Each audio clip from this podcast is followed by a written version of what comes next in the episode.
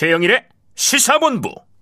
네, 인터넷에서 화제가 됐던 뉴스를 다뤄보는 스트릿 뉴스 파이터 시간입니다. 스픽스의 박, 박영식 에디터와 함께하겠습니다. 어서 오세요. 반갑습니다. 주말 잘 보내셨죠? 네, 잘 보내셨, 잘 보내셨습니까? 네, 그럼요. 늦가을의 마지막 주말이었던 것 같아요. 예. 추워지고 있는데. 자, 오늘의 첫 소식.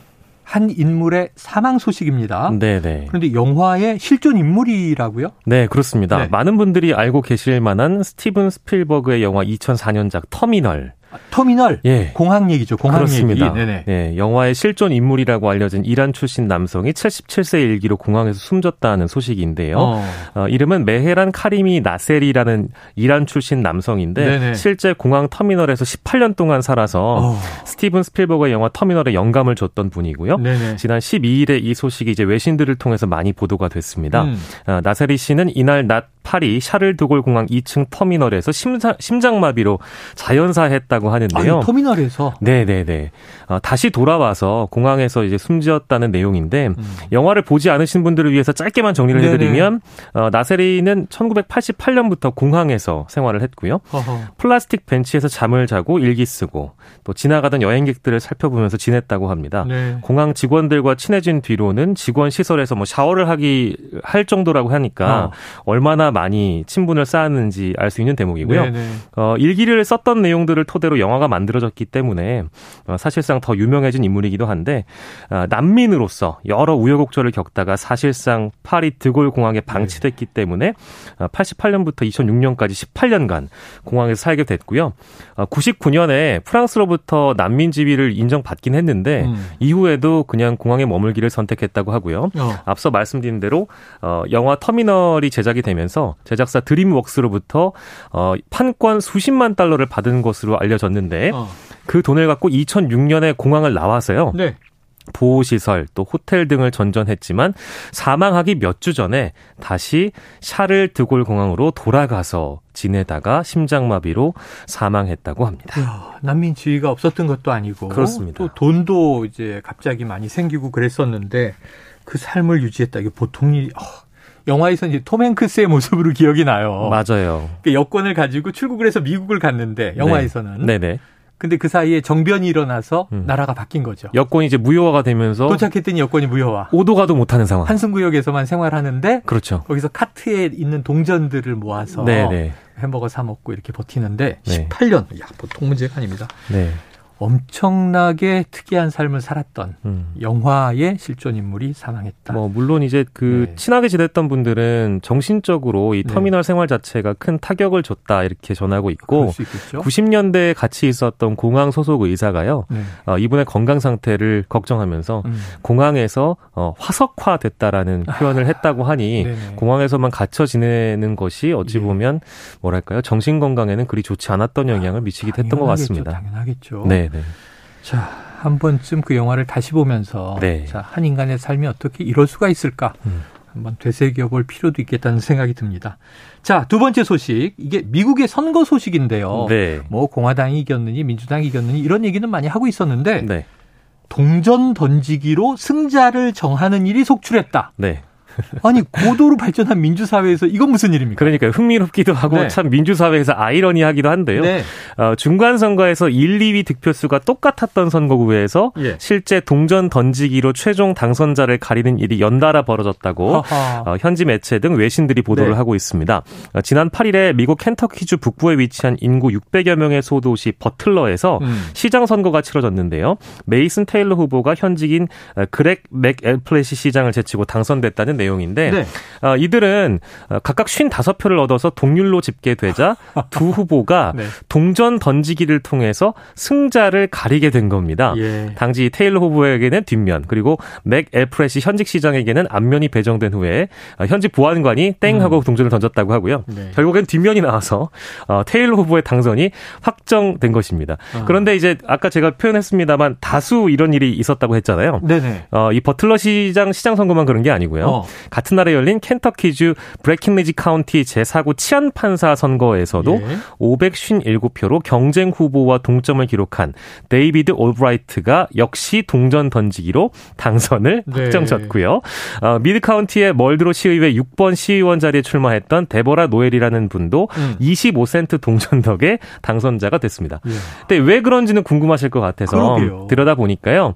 어, 이 선거에서 동점자 발생 시 운, 럿, 즉 무작위로 승부를 결정지어야 한다는 켄터키주의 아. 법 규정 때문입니다. 네네네. 예, 그래서 어, 미국 외 다른 지역에도 이렇게 어, 결선 투표가 아니라 추천 방식을 정식 절차로 못 바꾼 곳이 덜어 있다고 해서 네네네.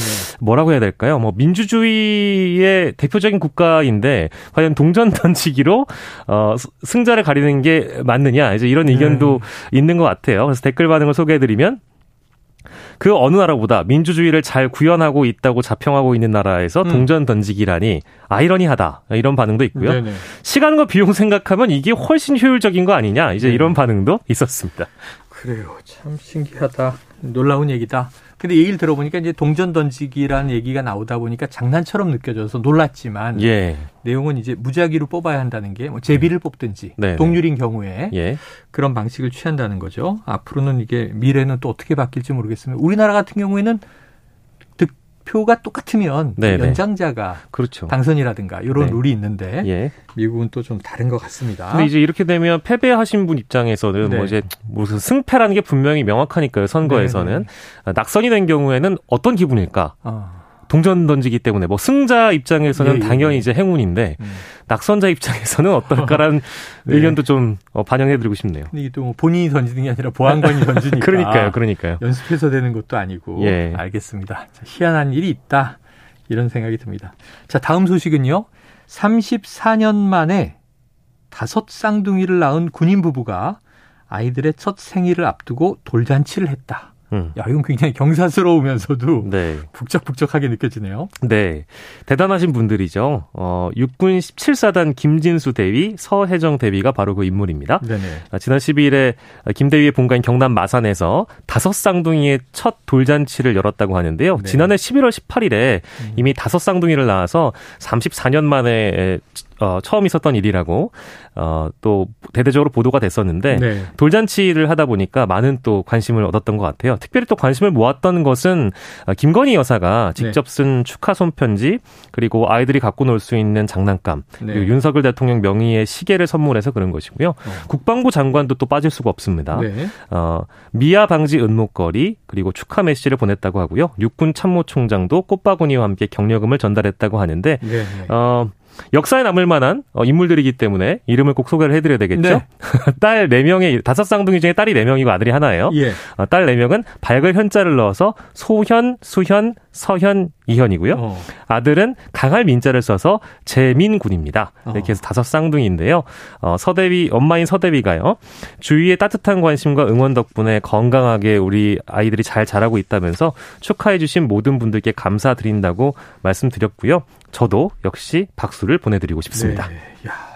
이게 한 부부가 34년 만에 다섯 쌍둥이를 낳은 게 아니에요. 네네. 네. 우리나라 국내에서 네. 87년도에 다섯 쌍둥이가 출생을 했고 그렇습니다. 그 이후 무려 34년 만에 다섯 쌍둥이의 사례가 이 30대 초반에 음. 군인 부부로부터 이제 탄생을 한 겁니다. 야, 저는 옛날 사람이라 예. 사운드 오브 뮤직이 생각나네요. 아. 이렇게 아이들이 많으면 합창단 만들어서 아이들한테 네. 노래 시키면 얼마나 예쁠까. 네. 그 아버지가 대령이었거든요 영화에서. 예. 네네. 자 어쨌든 참 어, 경사스러운 일입니다. 경사스러운 일이고 예. 대단한 일이고 박수를 보내드려야 되지만 예. 이제 최근에 어 저도 이제 이, 기, 이 기사를 토대로 제 주변에 이제 아이를 키우는 분들께 네네네. 많이 이제 탐문 조사를 해보니 예. 아 진짜 대단한 것이다. 어. 다섯 아이를 동시에 같이 키운다는 거는 네네. 정말 초인적인 어, 어떤 엄마 아빠 역할이 필요하다라는 얘기를 하면서 예. 아, 존경스럽기까지 하더라고요. 그래요. 근데 또 쌍둥이니까 네. 이건 뭐 미리 예정하고 막을 아유, 그렇죠, 없죠. 그렇죠. 동시에 나오는데 그 예정이 네. 없던 일이니까 그렇습니다. 네. 자, 최근에 말이죠, 이 다자녀가 네. 3명 이상 출생을 하면 다자녀였는데 네, 네. 2명으로 바뀌었어요. 네, 맞습니다. 2명 이상만 되면 음. 다자녀 가구인데, 음, 음. 야, 그거 두배 이상 많은 네. 아이들이 있습니다. 네. 건강하게 무럭무럭 잘 자라서. 네. 또 정말 이 조국에 충성하는 부부의 아이들이니까 네. 훌륭한 인물들로 자라기를 기원합니다. 네, 그리고 뭐 어르신들 말씀은 네. 사실 아이들의 숫자만큼 행복은 더 비례한다는 얘기도 있으니까 네네. 더 많이 더 많이 행복한 가정이 될 겁니다. 맞아요. 예. 그러길 기대해요. 자, 요즘에 이제 계절이 계절이니만큼 독감 네. 환자가 많이 늘어나고 있다고 하더군요. 네. 주변에도 콜록콜록 하는 분들 많은데 많습니다. 이 백신을 맞으러 갔다가 당황하는 경우가 있다. 이건 어떤 내용입니까? 네, 질병관리청에 따르면요, 뭐 지난 11일 기준으로 최근 일주일 동안 인플루엔자 의심 증상을 보이는 환자 비율이요. 지금 어, 최영일 선생님 말씀 주신 음. 것처럼 1000명당 11.2명이라고 합니다. 네네. 이게 한 주예요. 한 주 전보다 20% 늘었고요. 어. 인플루엔자 유행 기준인 1000명당 4.9명의 어. 두 배를 넘겼습니다. 이렇게 딱 되면 이제 주의보를 내리게 되는 거죠. 그렇습니다. 그래서 방역 당국이 당연히 백신 접종을 적극 권장하고 있는 건데요. 네네. 그런데 문제가 있는 것 같아요. 보건의료계에 따르면 정부가 심평원 홈페이지를 통해서 제공하고 있는 올해 독감 백신 가격 비교 정보가요. 1년 전에 취합된 정보라서 어. 어, 느리게 반영이 되다 보니까 네네. 실제 그 홈페이지를 보고 그 정보를 토대로 백신을 맞고자 하는 분들의 경우에는 병원에 갔을 경우에 뭐 백신의 종류나 가격이 실제와 달라서 어. 헛걸음을 할 수 있다고 합니다. 왜 비싸겠네요? 그렇기도 하고요. 네. 그래서 실제 어, 사례를 소개해드리면 어, 강서구에 거주하는 A 씨의 경우에는 계란 알레르기가 있어서 음. 계란을 배양해 생산하는 백신 대신에 세포 배양 방식인 스카이셀 플루를 맞기로 하고 네네. 병원을 찾았는데 네. 올해 이 백신은 다루지 않았다고 하는 겁니다. 아. 그러니까 정보가 올해 기준으로 업데이트되는 시점이 음. 오는 12월 14일이라 그래요. 네네. 그래서 독감 백신은 어, 유행이 본격적으로 커지는 12월 전에 상당수가 맞기 때문에 음.